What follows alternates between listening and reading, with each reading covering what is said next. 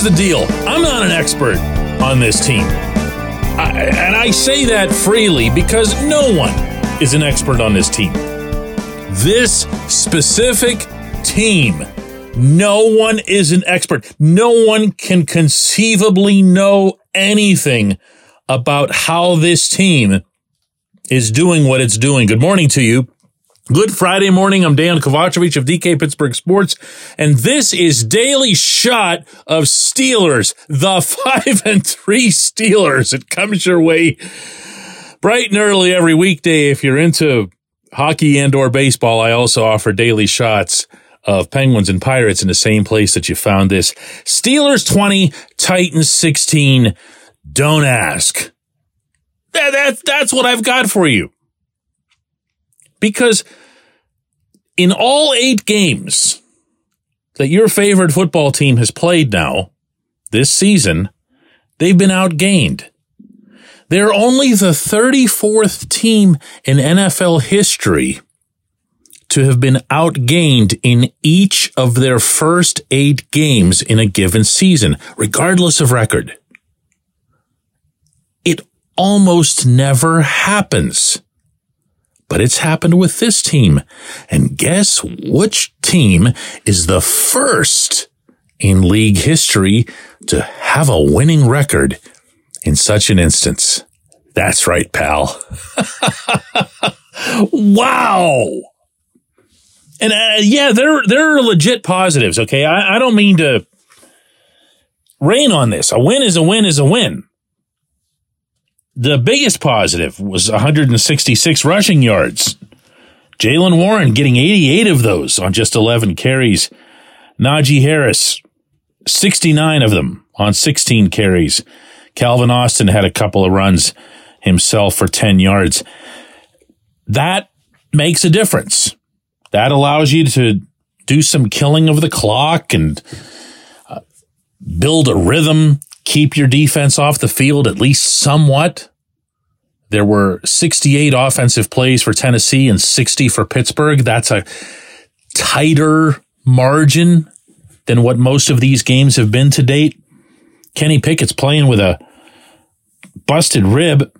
Goes 19 of 30 for 160 yards. Misfired on a bunch of passes, but didn't throw any picks and didn't get sacked. Didn't get hurt either. Also had a touchdown to Deontay Johnson. That you heard me right there. A touchdown to Deontay, who had 7 catches for 90 yards. And the defense was the defense. TJ was TJ. Alex Highsmith had a ton of time spent in the Tennessee backfield despite being banged up. Marcus Golden with a big sack. Quan Alexander with a big interception. And he and Elandon Roberts told me afterward that they committed their performance, and they're committing all of their performances the rest of the season to Cole Holcomb, who had a brutal knee injury. And my thoughts are with him. They are. This is a good dude who plays his rear end off. And these careers are just so short, so fragile. So I guess if there's one commonality to all this, it's that they fight. You can go right ahead and roll your eyes at it, and you can bring up this statistic or that statistic, and you can bring up all of the many valid criticisms that there are to be had of some players, but principally, as I mentioned on yesterday's show, of the coaches, of Matt Canada, of Terrell Austin, and of course, of Mike Tomlin. I went through all kinds of numbers and information and data on yesterday's show. It's not been a good stretch for this head coach. This right now, at the risk of being that guy, is not a good stretch for this head coach. There are a lot of things that the Steelers are doing poorly enough that it reflects on everybody all the way up. However, all of that can coincide, historically apparently, with the notion that these guys will fight. that for whatever other shortcomings or failings that have been had in terms of the draft or player acquisition or free agency and so forth, whatever has gone wrong there has been mitigated by the character of the individuals acquired. I don't know that I'm overstating the intangible here. Because when I see, when I see Roberts truck Derrick Henry the way he did, and I don't know if they made a big deal of this on TV or if they even, showed the replay more than once or if they treated it like a regular tackle, but there was a sequence in the second half where Henry really needed some yards and he came hard through the line and he was met by 5-0 and he was met hard. And I asked Roberts after the game, one-on-one, just about that. I ain't even gonna lie to you. Like, somebody asked me this week, how I felt about tackling him. Kind of like, yes, sir. I mean, how he feel about going against us. I'm just being honest with you. That was my mindset going into the game. And Mike T always talk about A-list players. I'm A-list in that right game. Yes. Everybody make their mistakes, but when they game on the line, I'm A-list. Did you pick up on all of that? Because sometimes Roberts will speak like in locker room lingo and not necessarily because he knows he's talking to me, but he doesn't know that, he necessarily needs to be communicating with the masses. And what he means there is that, sure, Henry's tough, but Henry's also got to deal with me. And Tomlin talks to the players constantly about A-listers. That's kind of a new thing for him. Who's an A-lister? TJ Watt in general, A-lister. And Roberts says, I'm an A-lister when it comes to stopping the run. I'm an A-list player in the National Football League when it comes to stopping the run. And he's looking me dead in the eyes. Super serious. Like he's going to truck me or something, right? That's that fight.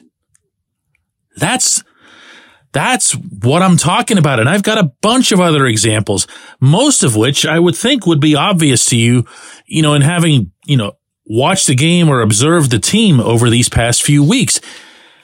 There's a lot of stuff they're not good at. There's a lot of stuff that they need a ton of work at.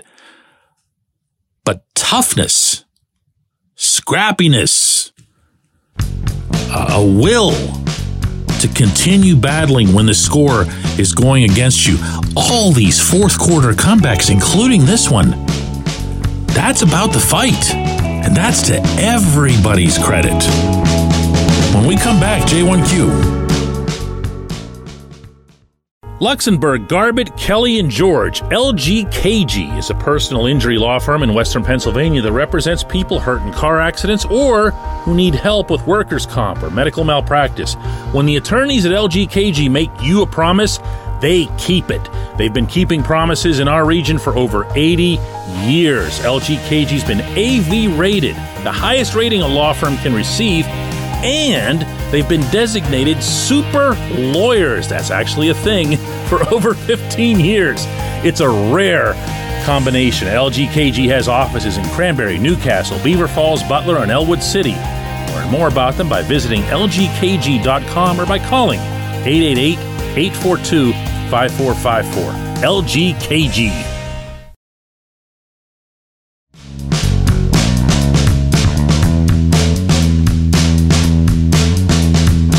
Today's J1Q comes from Rico, who says, Kenny Pickett obviously made some horrid throws, but he had a couple good ones that didn't go his way. The one to Calvin Austin easily could have been a touchdown, if not for a really good or maybe lucky play by the corner to break it up. And geez, the one to George Pickens should have been a touchdown. Just a terrible blunder by Pickens in not dragging his second foot, a mistake he doesn't usually make. Is Kenny, like many of these younger guys, still a work in progress?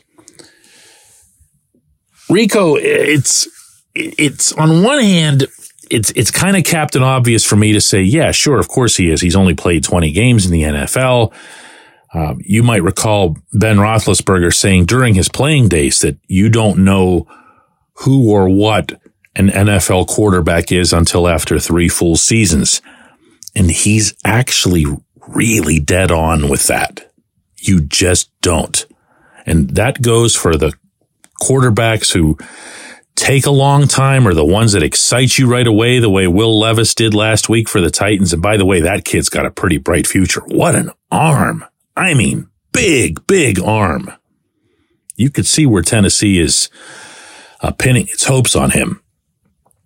But where Kenny is concerned, the first thing that jumps to mind for me, Rico, is that he played with a busted rib. And I know nobody wants to, bring out the tiny violins for football players when they're hurt, but this is a busted rib. He got slammed to the ground more than once. Technically speaking, the Titans didn't have any sacks. But they were back there, and they got to him more than once. And when they got to him, they knew what they were doing, and they fell a certain way, which is why the one time Jeffrey Simmons was flagged for it. So what I'll take from Kenny's performance, since you're, I think, only referencing how things went for him last night, what I'll take more than anything else is that he's just that tough. He's got just that much fight to him. So the theme is continuing through this entire episode. That's what you saw. That's who he is. That's who he's been. I'd feel a whole lot better judging Kenny's passing accuracy and other elements of his game when he isn't feeling 3 days later the direct impact of a busted rib that forced him out of his last start. I don't even want to think about, the size of the needle or whatever else went into numbing him up, Kevlaring him, you name it. Now, I do want to break down the couple of plays that you referenced. The first one, the pass to Austin that you feel could have been a touchdown, that was not a good ball by Kenny. And again, I don't know how these things look on TV. All I can give you is what I'm seeing from the press box, which is, by the way, from the 25-yard line, and the longer part of the field is to the left, okay? So I happened to have live a really, really good angle and feel of the arc on that ball, and Kenny underthrew it. When you're trying to hit Austin on that seam route, and we've seen it now a couple of times. We did see it once be successful. He's CA3. Put it in front of him. He'll get to it. But don't make it a 50-50 ball, and he did. Calvin didn't have to slow down for it, but Calvin did have to turn around for it. And by that time, the Tennessee corner was able to make the play that you referenced. So I don't think that was a great ball from him. I do think, as you said, and I'll agree with this one 100%, that was a perfect touch on the ball to Pickens in the end zone, and Pickens just totally blew it. I have no idea what he could have been thinking. I didn't see him after the game to have had a chance to ask him. He just wasn't in the locker room. And I mean, I'm not going to speculate as to why or why not. You never know when a player's hurt. But that was not good. And yes, Kenny in that case would have had a couple of touchdown passes and, a good first drive for the first time seemingly ever on everyone's part, including Matt Canada's. And he got a bunch of stuff done, including the W. What's that number now? What is it over the last? Oh, yeah. Over the last 17 games, the Steelers are 12-5. 12-5 over what is the exact equivalent of a full NFL regular season. There's not one among us who wouldn't have signed up for a 12-win season in 2023. So how they're doing this? Can they get better? Can they improve in the individual facets to the point that they at least come close to these glorious intangibles that they have?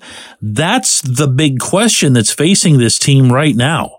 It really is, because you'd like to make something of all this. Not every team has this. It's a blessing. It's a real trait. It's not going to show up in any statistics other than the standings, but it's showing up in the standings. I appreciate the question. I appreciate everyone listening to Daily Shot of Steelers, and we'll be back with another one of these on Monday, getting ready for Green Bay week.